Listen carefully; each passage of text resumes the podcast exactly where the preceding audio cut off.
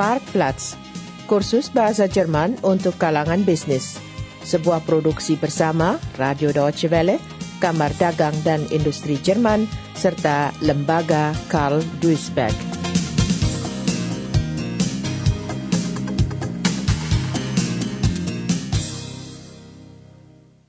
Episode 17 Pelatihan Bengkel Tempat Magang Hari ini hari besar untuk Peter.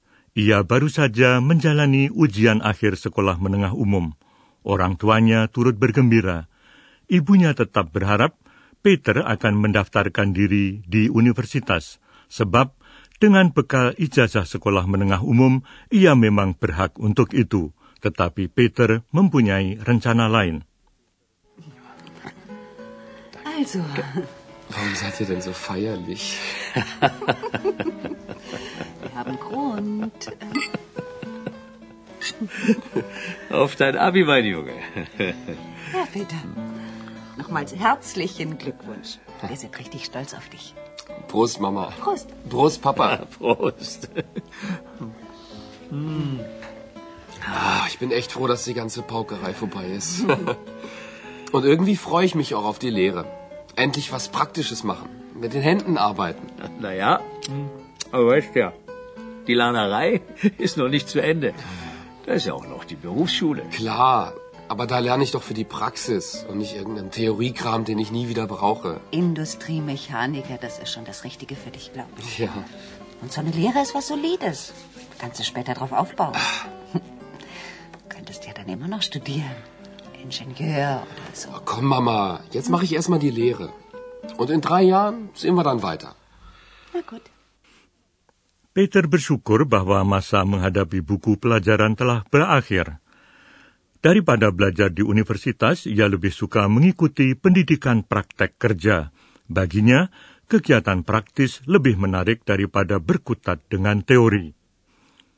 Dan ibunya pun akhirnya setuju bahwa ahli mekanika industri merupakan pilihan yang tepat, apalagi setelah masa magang, Peter akan dapat melanjutkan pendidikan dengan mengikuti kuliah pada sekolah tinggi untuk menjadi insinyur. Lebih dari dua per tiga pemuda di Jerman menjalani pendidikan praktek kerja selama dua atau tiga tahun. Persyaratan untuk memperoleh tempat magang adalah ijazah sekolah menengah yang dapat diperoleh setelah kelas 10. Tetapi lulusan sekolah menengah umum pun sering enggan memilih jalur universitas yang penuh sesak dengan mahasiswa dan lebih suka menempuh jalur pendidikan profesi.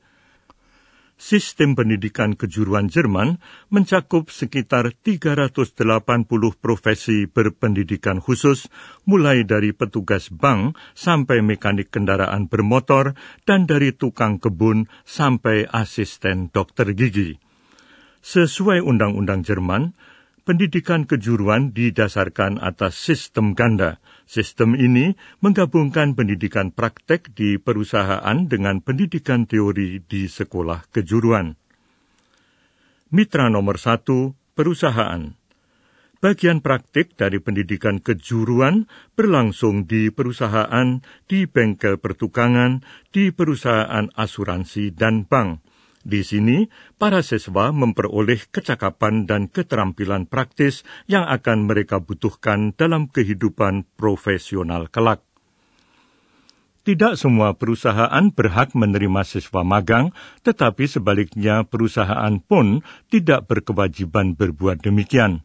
Semuanya dilakukan dengan sukarela atas biaya sendiri. Dan pendidikan praktek kerja tidak murah, Biaya yang harus ditanggung bukan hanya amortisasi perlengkapan teknis dan material, tetapi juga upah kerja para pengajar dan para siswa magang. Pendapatan rata-rata siswa magang hampir seribu mark per bulan.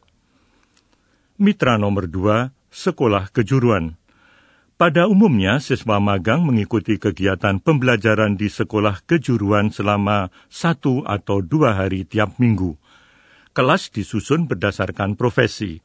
Calon wiraniaga mendapat mata pelajaran matematika, calon petugas laboratorium kimia dan informatika. mata pelajaran pendidikan umum, bahasa Jerman, ilmu ekonomi, ilmu-ilmu sosial merupakan mata pelajaran wajib bagi semua. Beberapa perusahaan besar mempunyai bengkel tempat magang khusus, misalnya perusahaan Glöckner Müller dari Bonn yang termasuk produsen peralatan listrik terbesar di Eropa. Pada awal masa magang, para siswa sebaiknya bersama-sama, ujar instruktor dan tukang ahli bidang kelistrikan Bernd Firnich. Cara itu memudahkan pengenalan lingkungan perusahaan, setelah sekolah, mereka harus belajar sejumlah keterampilan dasar.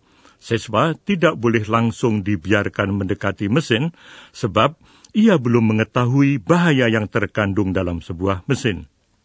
Vorteile ist erstmal, dass man die jungen Leute erstmal hier zusammen hat. Man kann sie ein bisschen leichter einführen in den Betrieb. Die lernen ja auch hier schon Fertigung kennen, auch in der Lehrwerkstatt. Nicht direkt am Anfang natürlich, aber man kann hier konzentriert mit den jungen Leuten arbeiten.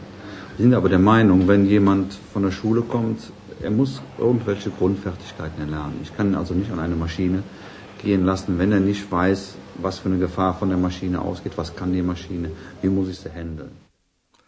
Pengetahuan teori yang disampaikan di sekolah kejuruan dan kegiatan praktis tentu saja tidak dapat dipisah-pisahkan secara tegas.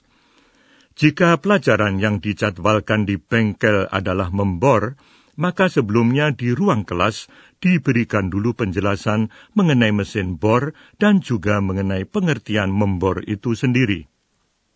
Wir machen hier zu den praktischen Tätigkeiten wird auch eine betriebliche Unterweisung gemacht. Dazu, dass man jetzt sagt, so heute ist Bohren angesagt, gehen wir erstmal in den Unterrichtsraum, wird die Bohrmaschine erklärt, das Bohren selber auch, was für Bohrer, welche Geschwindigkeiten. Und dann gehen wir in die Praxis und bauen das oder machen das an der Maschine.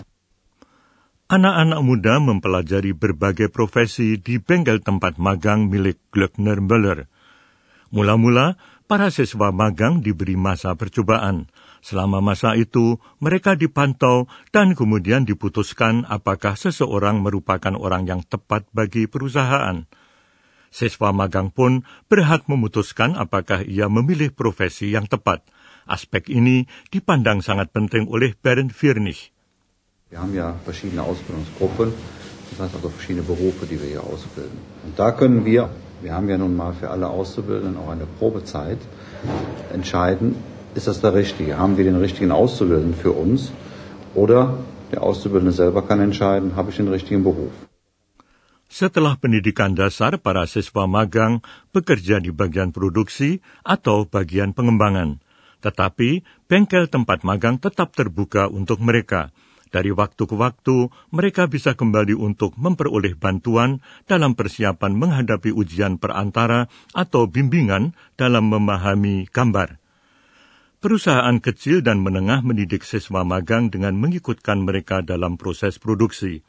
Perusahaan seperti ini tidak mempunyai bengkel tempat magang sendiri dan memanfaatkan pusat pelatihan di luar perusahaan yang dilengkapi teknologi mutakhir. Sampai sekarang, Peter puas dengan pilihannya. Ia senang bekerja di bengkel. Ia juga sudah memperoleh teman baru. Hari ini ia berkenalan dengan calon ahli elektronika yang sedang menjalani tahun ajaran ketiga dan akan mengikuti kuliah di universitas setelah ujian akhir. Ibu Peter selalu terbuka untuk topik ini. Na, wie war's heute? Och, ganz interessant.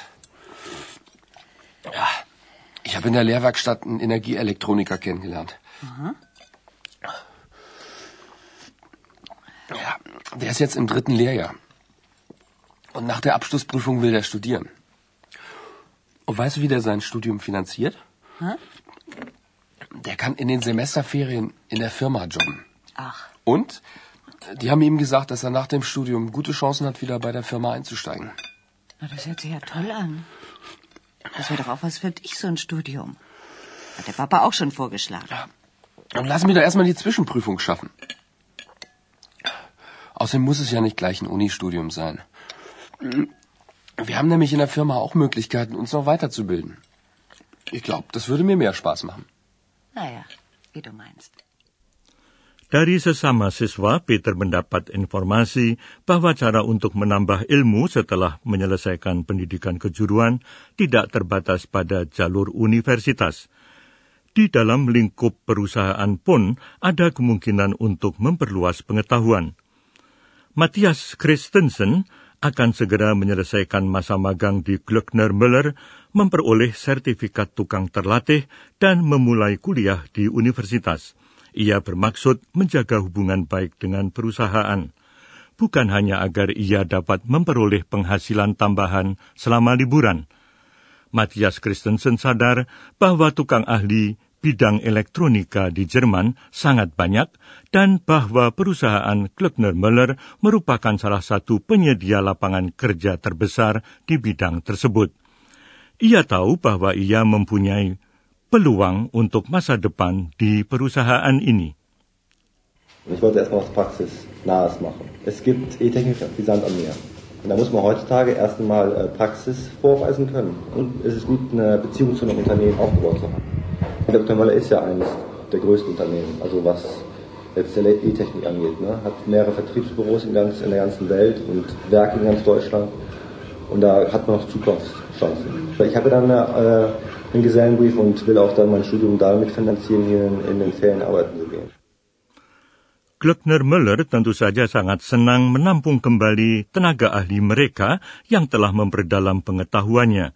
Pihak perusahaan menganggap penting bahwa setiap karyawan selalu mengembangkan ilmunya dan mengetahui kemajuan terakhir di bidang kerjanya. Di dalam lingkup perusahaan ditawarkan kesempatan pendidikan lanjutan intern – Tukang ahli misalnya dapat mengembangkan diri menjadi tenaga ahli proses dengan bekerja selama masing-masing setengah tahun di semua bagian terkait dan kemudian memperoleh sertifikat. Ini menguntungkan secara finansial dan juga menuntut tanggung jawab lebih besar yang selanjutnya meningkatkan rasa harga diri. Instruktor Glöckner Müller, Bernd Firnich, berpendapat sebagai berikut. Eine weitere Möglichkeit ist eine interne Weiterbildung. Wir haben zum Beispiel vor, gute Facharbeiter zu einem sogenannten Prozessspezialisten auszubilden.